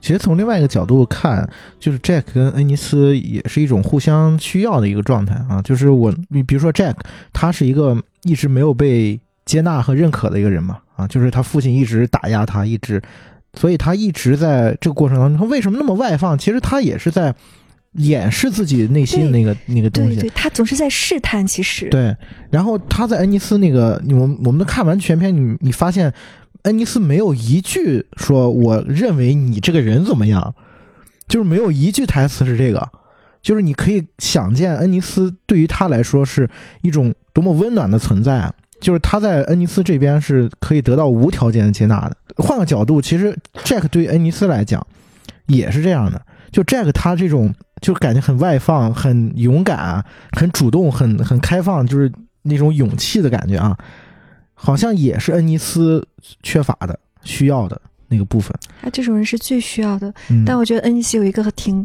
让我看着很心疼的，就是他每次提了要求，Jack 都不同意，但是他就默默忍受了。比如说他吹，就是哼着小曲儿去是那个去呃见他。Jack 提的要求，呃，对 Jack 啊，对对对，嗯说错了，嗯就 Jack 提的要求，一一听那个恩尼斯离婚了，一路上那么高兴，去了以后被泼了冷水，他也没说什么，但他回去的路上就一边哭一边对，开车。一边，痛哭流涕，就是他是总是非常非常的接受恩尼斯的任何的，对，这个也是嗯。我在看的时候，我突然发现一个，就是我也感受到一个点，就包括他们走的那场戏，嗯，就他们下山之后，然后要分别了。那个 Jack 说坐我的车吧，嗯。然后说，然后还说，哎，他是不是说了，说明年我们你你还来不来了？对对对，说嗯，然后恩尼斯好像说可能不能不会来了。接着接下来一个镜头是 Jack 从那个后视镜里面看到恩尼斯默默远走，嗯，你可以想见他内心那那种痛苦。崩溃，嗯他但是他没有看见的是恩尼斯走在那个巷子里面对，就是干呕在那里，痛苦的就是捶墙。嗯所以没所以他们两个人有有一有一段时间，我认为他们两个人是之间会都会觉得我比你更痛苦，就是有那种感觉。包括他们在那个河边，就他们有一次相见的时候，然后那个呃，就是恩尼斯问 Jack 说，就是你你这个呃，你跟你妻子，你跟你妻子的关系怎么样啊？然后然后 Jack 说，就是还还正常吧。嗯然后那个恩尼斯就，我我当时是嗯感觉啊，就是刚才我们看的时候，Chris 就是我还跟 Chris 聊了嘛，我说在那一时刻，我感觉恩尼斯他是有一种感觉是，觉得我好像比你就是啊、惨对承受的要多啊，就是你看我现在婚也离了，怎么样？然后就为了我们这段感情，你看你那边好像还还生活还挺好，是不是？他俩都这么想的。对，然后结果其实不是这样，嗯就是当那个恩尼斯看到了 Jack 藏在家里面那、嗯那件那两件衬衣的时候，其实所有的事情都明了了。嗯，我觉得在那一时刻，他为什么有一个觉醒，其实就是在那一时刻认识了这个，哦，原来是这样的一种这么爱他，有一个人真的用生命爱他的，对，就是当这个 被他他。他在那一时刻，他其实发现了，就是跳出来了，就是我嗯原来是在这个过程当中是有有一种情绪在里面。嗯就是在那一时刻，他终于看到了这个人站在那里，拿着他们最心爱的，我最心爱的东西就在这儿。我我这次看这个电影，我觉得还有一个点，就是关于恩尼斯的妻子艾玛。我在我看来，呃，他撞见恩尼斯和 Jack 的热烈的拥吻，啊、那是一个偶然吧，那是一个偶然。但是在我想来啊，如果他不撞见，后面他和恩尼斯的婚姻最后走向终点，可能也是一个必然。即便他没撞，也没也没撞见，一定是必然。啊、可能也是必然。但是问题就是在，如果艾尔玛去撞见了这种情况之后，他怎么去面对这个事儿？啊，这个是我觉得是可以可以大家去去探讨的我觉得 Chris 提出了一个很现实的问题，啊。对，嗯就是如果你撞见了这个人内心里面最脆弱、最弱小的那一面，其实那一面就是他那最弱小那一面，就是同性，他觉得是同性的那一面。恩尼斯觉得就很隐私的啊，就是我们说白了，我们内内心最底的那个自卑和羞耻感啊，不想告诉大家，他其实是害怕的，因为他九岁的时候看到成年人是如何惩罚这种这种人的。那这个东西被自己的老婆撞见了。撞见之后，我们也可以可以看到电影里面，知道离婚，他老婆都没跟他说啊，我是其实撞见你这一幕了，我知道你是你是你是这样，所以所以其实他老婆的爱爱意慢慢变淡了啊。但是实际上，在离婚之后，有一段剧情，就是在那个那个感恩节的时候，终于在家庭的那个和他这个这个这个新的家庭里面去吃饭啊。恩尼斯去吃饭的时候，他老婆还是忍不住把这个事说出来，所以触及到恩尼斯内内心底的那个断臂山了啊。就我们用断臂山来代代表他的内心啊。触及到段碧山这段感情之后，他就彻底爆发了，差点去动手打了这个这个前妻前妻其实是其实青梅竹马的女孩啊，我我们可以想象她有多么的害怕这个。那作为艾尔玛，她撞见这个这个事情之后，她有没有就是解决之道？她怎么去去面对这个事情？呃，我们看到的是艾玛就是害怕了，呃，虚了啊，说白了就是魂儿都被吓吓吓出窍了，那那一瞬间。不，我我我觉得他这个片子里面其实展现了几几处，就是艾玛他的一种、嗯，呃变化她的方法，对，就是他有一些细节，你包括她嗯她在说第一次他跟那个 Jack 他要要出去幽会了，然后那个艾玛去追出去，然后说就是你帮我买条烟，那一个细节啊，就是让让我感觉好像是艾玛在跟他说你还有我呢，嗯，记得哎就是这还有家呢，就是会有这种感觉。就是这包个意思。对，嗯包括他他们两人有一场戏是嗯在那个要亲热的时候，嗯然后那个艾玛就在那在那场戏之前嘛，然后他他抱着他，他说咱搬到那个城里面去吧，啊，其实也是一种主动的寻求一种变化，嗯就是看能不能把你拉出来啊，他其实有有这种想法，嗯包括他有一他最后他们俩爆发的时候，然后他跟那个恩尼斯说：“你当年那个钓鱼的那个盒儿那个箱子，连标签都没拆呢。”然后我就写了一张纸条，在放在那里面，嗯说说好像是说，呃，你的亲爱的妻子想要一条鱼还是什么嗯等着你带条鱼回来。啊？对对对、嗯对。然后说你你连看都没看过，嗯就你连打开那箱子都没打开过，所以在那时，在就在这样的情况下，他崩溃了。包括他们最后，他们两个人就是离婚之前那场戏嘛，他们本来也是准备在床上亲热一下，然后然后那个呃，他说艾玛就说你现在我们这个生活这么困难啊，你还不带套，万一再生出个孩子你养不起。然后恩尼斯说了一句，我觉得我当时看的时候一语双关的一个话嘛，就说你如果不想生，那我就放过你。这句话我理解的就是他之前所有的这些，跟艾玛之间发生的一些亲密的关系，嗯好像都是在完成这样的一没有个爱使命啊嗯对，完成这个任务不在他身上，对这个最可怕。对。然后这句话一出来，嗯，就是艾玛凉了啊，就是艾玛也回敬了他一句对：“你你生得出来，你养得起吗？”嗯，就是两个人都用你你打击了对方你。要想养我就我就生，对，啊所以下一个镜头就是离婚。对，嗯，我觉得那那一幕真的是就是包就是等于是艾玛在这么多年她嗯所做的这些事情、尝试的努力嗯。没有得到任何回应啊，嗯。觉得啊就这样吧，嗯，我觉得是这样一种感觉啊，哦，这个地方是一个点哈、我要嗯给你们解释一下哈。嗯。呃，其实刚才你说了，你说，呃，你你就这么离开了，还有我，还有家，嗯。但是我看到的是什么？你不要我了，嗯，被抛弃了，哎，对，嗯。爸爸你别走，忘带什么？我记得他有对，他说你别走，他看到的是他要上那家去了，把我扔家里边了，嗯并不是我是妻子。那么后头那个就说他为什么不不去说试探他那个东西？就说如果是他杰克和那个谁恩恩尼斯啊，就我们刚才说的，就两个小孩玩伴嘛。嗯但是呢，这个说实的话，我们每个人都会像艾尔玛这样去做。为什么？因为我们都是一个小姑娘，啊，就我们都是需要一个爸爸独宠我的嗯啊，所以说我不能分享嘛。就这个东西呢，就是我们是不是当我真正看到那个，就这一刻，我可以分享，我有不同的身体，不同的角色。当然，这一步作为我们普通人能到这一步是很难的。嗯但是呢，我们要知道这个点在哪儿。当然了，这个我终于看到了，就是我之前说的，我可逮着呢，你这狗娘养的，就在玩那个游戏。他明知道他俩已经很好了，那个感情是真的，他还在试探，对我去此地无银三百两啊，是那个试探，我觉得就是完全就退化到小孩那个状态了。要崩溃。你已经看到你老公和另外一个男人在楼梯上亲了，对，你你如果说下一刻你不想解决这个问题，第二天就可以和他离婚了，对你不用不需要去试探，越试探你再给自己找理由去把这就是我个感情变要我要我那个悲情，真的。我要那个难受劲儿，我要你就是不好。其实嗯要那个崩溃的感觉，对对对对嗯对，但是大多数人是看不到这一步的。包括他们最后在那个吃火鸡的那那场戏嘛，其实我我们刚才看的时候也在聊，说嗯李安用了一个很高明的状态，把他家庭的一个感觉，包括他孩子对他的那种感觉，一下子表达出来了。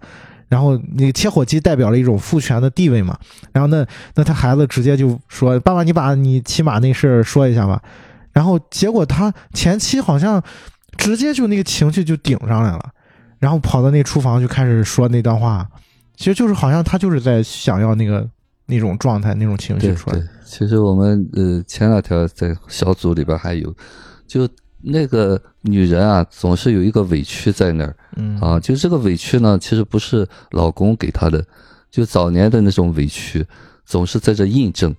如果我们早年没有这个东西的时候，虽然老公是这样的东西，就像 Chris 一样，要么我就接纳你这个东西，要么我就和你离婚。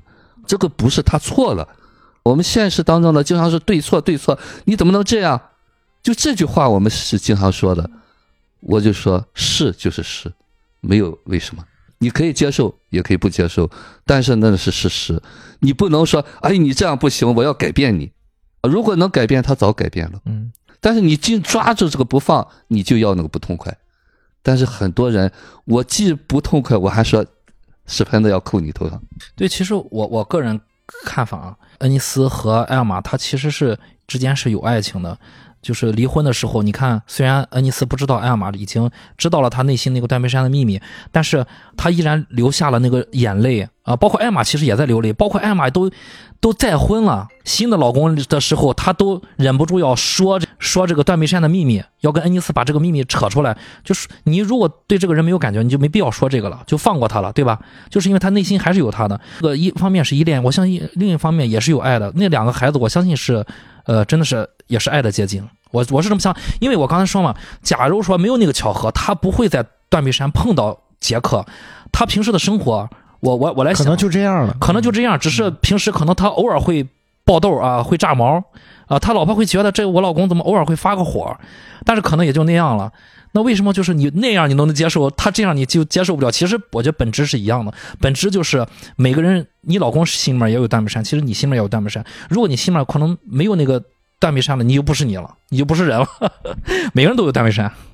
对，其实刚才呃，Chris 讲的这个东西，刚才这个也在演，嗯他老婆是一直有一个愤怒不满的，你凭什么这样对我？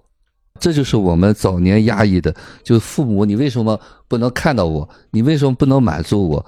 那么这个情绪呢，就是借着现实这个理由，我说合理化嗯啊。如果那个情绪没有张力的话，可能他完全可以另外一回事。就她现在有一个老公，又那么对她那么好，她还在饭桌上耿耿于怀啊。对是啊，所以那个婚啊，她那个小姑娘还在那儿。对，所以我说那个婚他真是白离了。对啊，那那个不是婚白领离婚，不是目的，对，他是要证明你错了。嗯，其实这个问题是一个特别现实的问题，对啊包括看这个片子的时候，呃，大家也会去。就是有一个反馈嘛，嗯说一方面是觉得恩尼斯跟 Jack 之间的感情很动容，另外一方面也是觉得就是这些妻子啊，这三个女性，包括后面他谈的那个女朋友 Linda 演那个角色更悲惨啊，就是很多观众都会有这样的想法，包括大家会投射，包括投射到现实，包括刚才 Chris 谈的那个问题，你回到现实状态，如果发现自己的妻子或者是丈夫是这样一种状态，啊，我该怎么办？其实刚才我们也聊了很多的这个部分啊，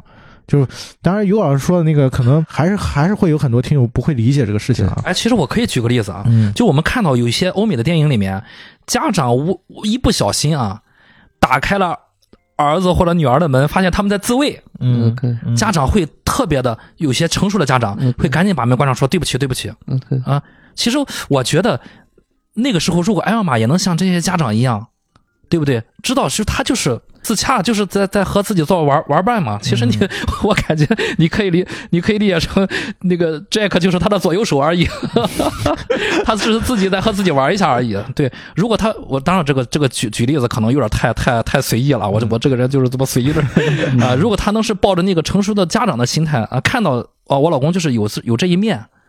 啊，我能不能和坐下来和他呃认真的谈谈这一面啊，找一下解决方法，这个婚就不白离了。我我觉得还是另外一最重要的还是说，你看清楚的是你的需要是什么。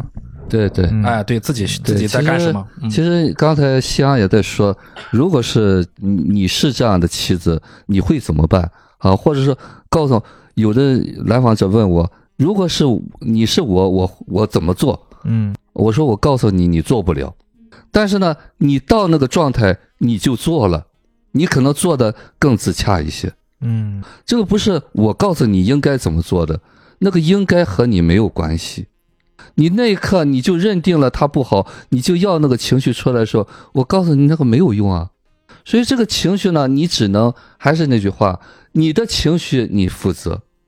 但现实当中呢，我们都说是因为你做了什么我才这样的，啊，这是对，这个老生常谈了。嗯但是呢，我们现实当中就在做这件事情。嗯啊，我们总是觉得那个情绪应该别人为我负责，啊，当然这个东西太难做到了，但做不到，我说不要紧，但是你要知道理是理，你做不到是你做不到，但是我们现实当中呢，硬要把这个东西说是这个是因为你怎么样，那当然这也是我们现在能做到的吧。啊，也这种合理化。如果是看到这是我自己的原因，有时候会很无力。会痛苦，更哎，痛苦，很无力嗯啊，就觉得啊，怎么会这样？当然，现实当中我们可能说的这么深一点，但是听友呢可能理解不到那个层面。你可以继续那样做，但是有一天你可能会明白我们在讲什么。嗯嗯。玲玲姐怎么理解就是这个片子里面的女性的这个角色？我代入了一下啊，我觉得嗯最悲剧的女性可能就是发现老公是同性恋的这种，因为确实她没有做错什么，对吧？她也是可以接受的，她这么多年也忍耐下来了。嗯可能就是哎，你心里有我就还好，我也不捅破你，我也不想失去你，所以我觉得这两个女性，就是包括那个罗琳，其实也是知道的，所以她也会说，哎，你怎么不让你那个同伴来来找你？嗯其实也是，就算不知道他是男是女，肯定知道是个情人之类的吧？对，我觉得他有一幕是特别特别痛苦，就是嗯他跟他打电话说他死了那件事儿嘛，啊然后那个罗琳说。他有一个愿望是把那个骨灰撒到那个断壁山，说那个地方是他最爱的地方。然后说他可能是胡说八道，就是你越了解，你觉得那是他想象的。嗯然后恩尼斯说不是，那是我们两个人放牧的地方。然后你就看到那个罗琳那个眼泪掉下来了。我觉得一方面是他感受到那个感情那一部分，另外一方面是其实也有那个痛苦在里面，就是非常痛苦。对你爱嗯你最爱的地方跟我没关系。问题是她是爱过这个男人的，嗯对吧？她也真的没做错什么，所以就是可能是说啊，自己是要接纳这个事情，怎么怎么样，但是也没有那么容易。嗯，对，所以我觉得就是这里面演的还都算是挺正常的了。一般的女人不会这么轻易就就放手的啊，或者是怎样的。这个确实是一个很现实的问题。呃，其实说爱哈，真的现实当中，可能我们都觉得自己是爱的，嗯可能不一定是真的是那种爱。对，就是我们怎么定义这个爱是什么？对对嗯，就是我们甚至是我们呃回头来去想这个事情，就是恩尼斯跟 Jack 之间，就是所谓的所所谓的我们经常讲的这个是一个同性同性恋吗？其实也不一定。嗯嗯，其实我看到可能在哪个评论上有一段就是揣测的哈，嗯就说最后杰克是被他老婆杀的。对，啊。其实我也有偶尔会有这种，就是他关于杰克的死，其实我也是有怀疑的。嗯，对嗯。其实他并没有交代很清楚，只是他老婆说轮胎爆了，打了，脸都打花了。嗯。就是说这个呢，有人我看有网友这样写的，就是说，因为他说了嘛，和他邻居有这种情况，嗯。那么他老婆不可能不发现这个东西，因为这毕竟近嘛，所以说他们就说有一点就是，比方说打他是怎么样，但是呢，就说最后那个镜头接电话那个镜头嘛，就是说他可能有一点点还怀疑是不是做错了，但那个恩尼斯说的那句话让他彻底的良心了，就那种悲哀，觉得他从来没真正爱过他，啊，那个眼泪是那个复杂的那种感觉。当然，我觉得这样解释也合理。但是不管怎么样哈，就刚才说了，说他爱过，或许我们真的不知道那叫什么是爱。真正说爱呢，你就允许你真的爱那个人，你就允许他做他喜欢的事情。当然，要做到那种爱，可能我们很多人是做不到的，嗯因为我们早年有缺失嘛。所以说，这个他妻子已经做得很不错了。包括我觉得他们从这个点上啊，我在思考这个断背山整个这个故事，就恩尼斯跟 Jack 他们可能在一开始的那个最早的时候，他们十七八岁、十八九岁的时候，在那个断背山度过的那一个月的时间，可能是一个很纯洁的一个状态啊，就是就我们刚才说像伊甸园一样啊，只不过是两个亚两个亚当而已啊。呃，其实，在这么多年，他们也一直回到那个地方。为什么回到那个地方？其实是想要找回当年的那个感觉，但是好像没有了。就是我我是这种感觉啊，就是在这样一种情况下，其实包括这个电影当中的人物，好像也并不是那么清楚说我的那个情感的核是什么啊。可能更多的时候，像我刚才说，他们之间可能更多的时候也有一种就是互相需要在这里面。嗯嗯，反正那个恩尼斯跟杰克说了嘛，呃，杰克跟恩尼斯恩尼斯最后说了，说你最后越来越像来见教宗了，嗯 你现在像教去来教堂的感觉。嗯，对，以前是那么的放松的那种对嗯，其实这个我也想多说一点哈，可能在现实当中，听众里面可能也有像杰克和恩尼斯的这种感觉哈，嗯就是投入到那里面去的那种感觉。呃，其实呢，呃，怎么去理解啊？就是我们可能小孩儿啊，就是我为什么说小孩儿，就是他总觉得那个没够嘛，他就要沉溺在那里面。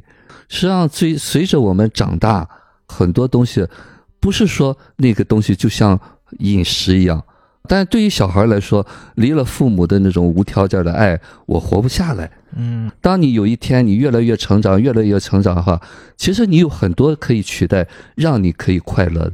这个电影呢，这这就是我也想表达，就是他两个悲剧的命运也是他们的模式脚本所决定的，啊，就是他们可能有很多的选择，只是说他没有力量去选。嗯就是他在那个状态里面，他只能重复那个早年的悲剧。那么这就是我们常说的脚本。那么对于我们现实当中，如果听众的话，你在那个状态里的话，如果你有一天成长了，你就知道你在做什么，你可以做什么，你可以选择，你接受你自己，你也可以有很多的选择。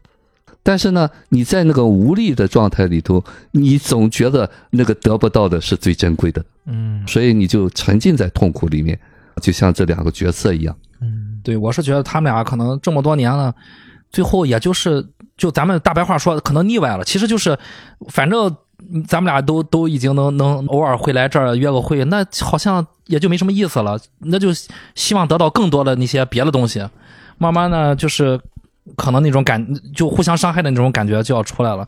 如果说他们俩就明着来啊，当然那种社会条件不允许啊，但是你思想可以允许啊。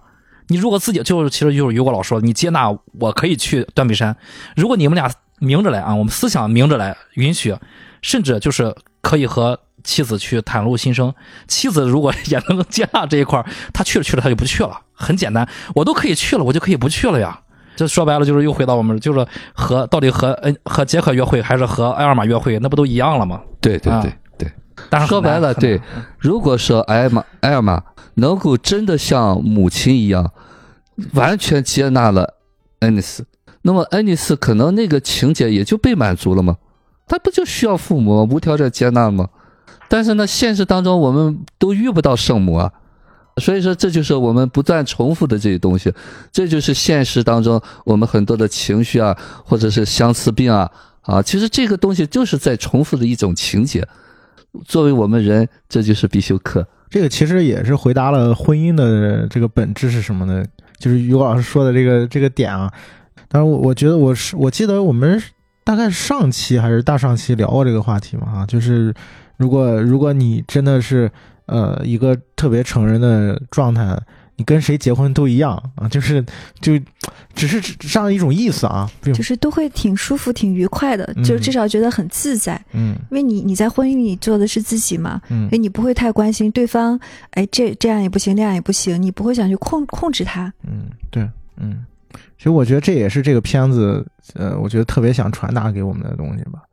嗯，包括他们最后为什么让观众看到两件衬衣叠在一起啊？就是我觉得在那一时刻自洽了吧？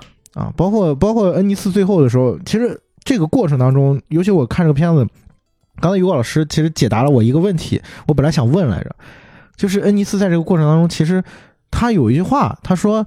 他说我们改变不了这个东西，所以我们只能接受它。然后我就回想起我们经常会说这个话，就是你呃，你如果想要呃改变，你要先接受啊，先要接纳他说的是忍耐啊，对啊，他这个和接纳是两回事儿啊嗯。他说的是忍耐啊，对。然后你发现，其实他他到最后的时候，才发现自己可以去选择。最后是接纳。嗯，对他那个接受就是被动接受，对啊，对对嗯对对，就我还能做什么？啊，就是这个也是现实当中很多人不是那种主动选的，我接受嗯啊，就是我们当还不能够接受自己的时候，也不可能接受现实啊。说实话，现实当中呢，呃，要让我们每个听众啊都能做到这一点，的确是一种奢望啊。但是呢，我经常在说，我们当看明白了这个东西，我接受不了，但是我知道我有机会接受，啊，不再在这里面纠结，不再痛苦，啊，我知道这个东西是我暂时的局限，啊，但是呢，这不是我要拧开的结，啊，这就是我们很多人执着在这里边，为什么？为什么？凭什么？啊，没有为什么，也没有凭什么，这就是发生了嗯。我觉得那两件衬衣，因为这是一个很关键的点啊，两件两件衬衣就很好的解释了我们之前说的“你中有我，我中有你”。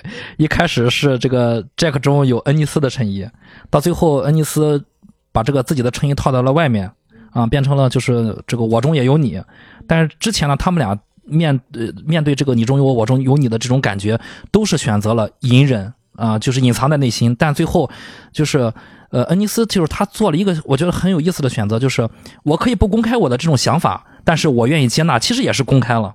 啊，其实我不用对外宣称我是一个什么双性恋、同性恋或者怎么样的，或者我有一个同性恋人，我可以不说这些话，但我可以接纳，我只需要把这这个你中有我，我中有你的衬衣挂在我的衣架，就这么简单。这是一个表象，其实我内心已经完全接我接纳这块了。啊对对对，克里斯讲的这才是重点，就是说我内在允许我可以有这一部分情感，啊，就是现实当中很多人是这恩尼斯他一开始是冲突的，他就想要又不敢要，啊，就是他为什么那个感觉，就他一直在矛盾上，啊，其实那个杰克也有那么一点点，啊，就他在那个就把扩大了这个需要，就一直说我要我要我要。真的需要吗？还是我那个早年没要到的需要？啊，我们现实当中都是扩大了这个东西，你现在还真的那么需要吗？对，我觉得从这个点上来讲，杰克更多的是一种情节在里面。对，嗯，恩尼斯可能是创伤在里面多一点啊。我感觉没有被满足的时候，是真的需要。但是就像那两件衬衣，他看到一个人是跟他这样融合了之后，他被满足了之后，他才真的接纳了自己这一部分，都是一个过程。就是知道这个道理，嗯，我觉得也是很好的。但是你真的那个点被满足了之后是不一样的，你才能过过得去，就可能会有另外一个不一样的这种真正不一样的态度。我就玲玲姐说的，就是让我想起一句话，说你那个孩子说你你他喜欢吃糖，你就让他吃吃伤好了了一次，对然后他就知道我不需要了。因为他每个时候就是就是不一样，每个阶段就是不一样的。但是就是像雨果老师说的，你你看到提前看到这个东西，你不要对自己这么苛刻，或者是责备啊，，对我觉我我活到这么大，我现在觉得最好的事儿，我就对自己不苛刻了，怎么都可以。我现在经常就是，哎，没关系，这也行，那个没关系，没关系，OK OK，就这个是特别舒服的。对，我觉得最后恩尼斯为什么在他女儿面前能去说啊，嗯那就让他们找临时工吧，嗯，就是那一时刻他放过自己了。是的，嗯嗯，对，嗯呃，我我刚才在想，就是为什么他那一刻，就是为什么在那个杰克去世之后，他能有这个转变？其实这个转变是非常难的，对于恩尼斯来说啊，嗯是很难的。哦，嗯就是是不是这个衬衣这个事儿是一个引子？他感他是不是感受到了，就是这个这个爱意，有这个爱，把这个爱勾起来了？对呀、对呃，其实恩尼斯不是在那个衬衣呢有改变的，打电话就有改变的。嗯。嗯。就是他在和那个杰克老婆打电话的时候，他就表达了这个感觉了嘛。嗯。啊，他把这段完全他可以隐瞒啊。嗯。啊，他已经说的很清楚，包括他去看杰克父母。嗯。啊，他也讲的很清楚啊，就说他也讲，其实他父亲也在暗示说我们早知道了嗯啊，其实他父母说了，杰克早都跟我们说了。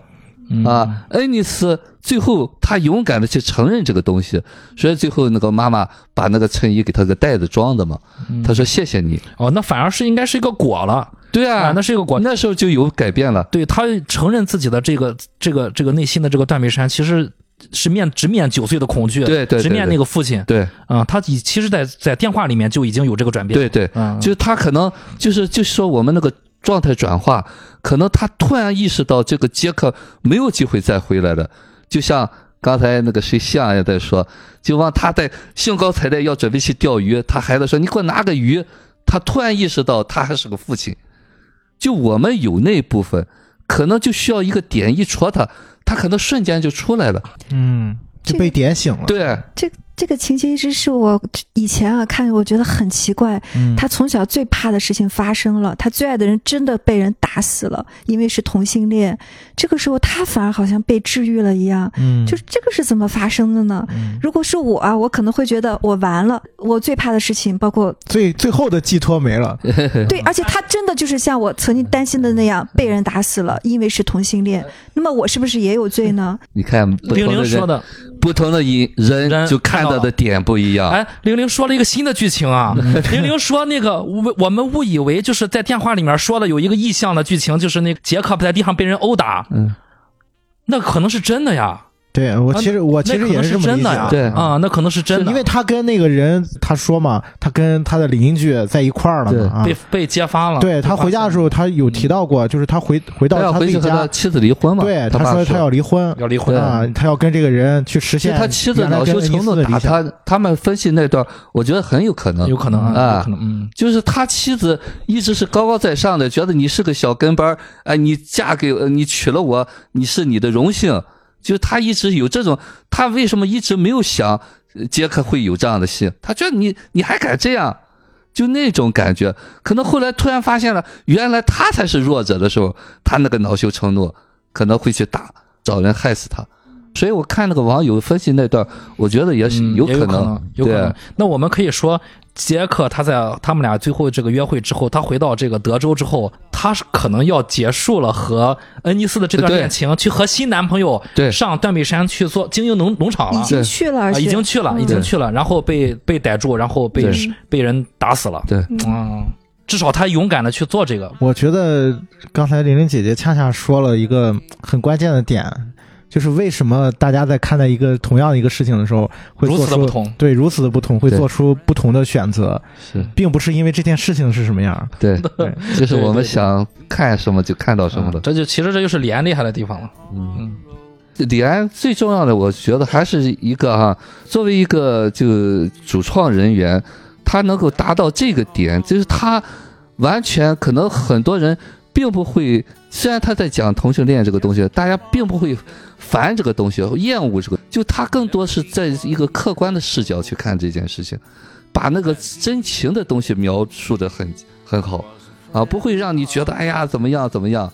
不管同性异性，那个真爱的东西展露出来。对，，那个情感是真的。哎，对啊。你可能忽略掉他是怎么样了，对。对，因为跟他是不是同性跟异性没有任何关系。尤其是站在你站在恩尼斯的角度，他在电话只听到了就是他被那个爆炸的巨型轮胎给爆死了，嗯。呃，给给崩死了。嗯，他确实不知道到底他真真实他是怎么去世的，嗯。但是他内心的真实的感情，他是在那儿的是啊、可能意识到我可以做一次选择，我我面对自己，对所以，这是真实的感情是李安要传传递给我们的，是对对，而反而是他那个杰克的死因对于那个恩尼斯的成长，那不是最重要的。I stole away and cried.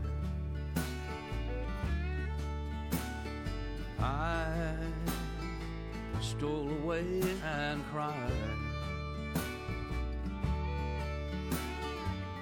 Never had too much money. I've never been quite satisfied. And he was a friend of mine. He never done no wrong. He never done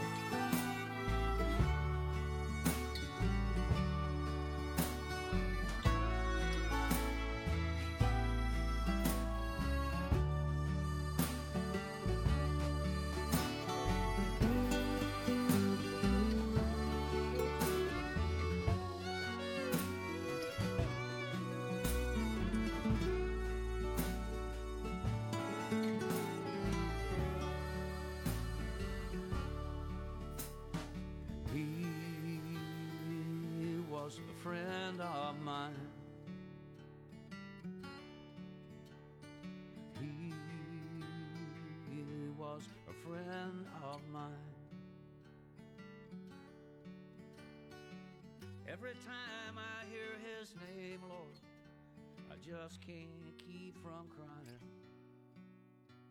Cause he was a friend of mine.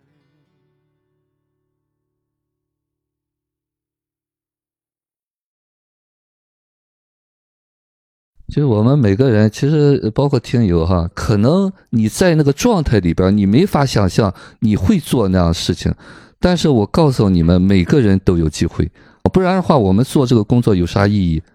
我经常说，可能我再带到你那个地方，你就看到了，但是可能一百次你都没看到，可能一百零一次你就看到了，你就有可能从那个机会里边出来，这才是我要做的。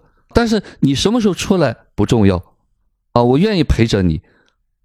这个过程，但是那个东西啊，就是当下的你都有，只是说你需要一个切点。当然，我们在这个过程当中，也不断的让那个早年压抑的东西不断去承接，不断去允许，可能那个出来的机会可能更早一些吧。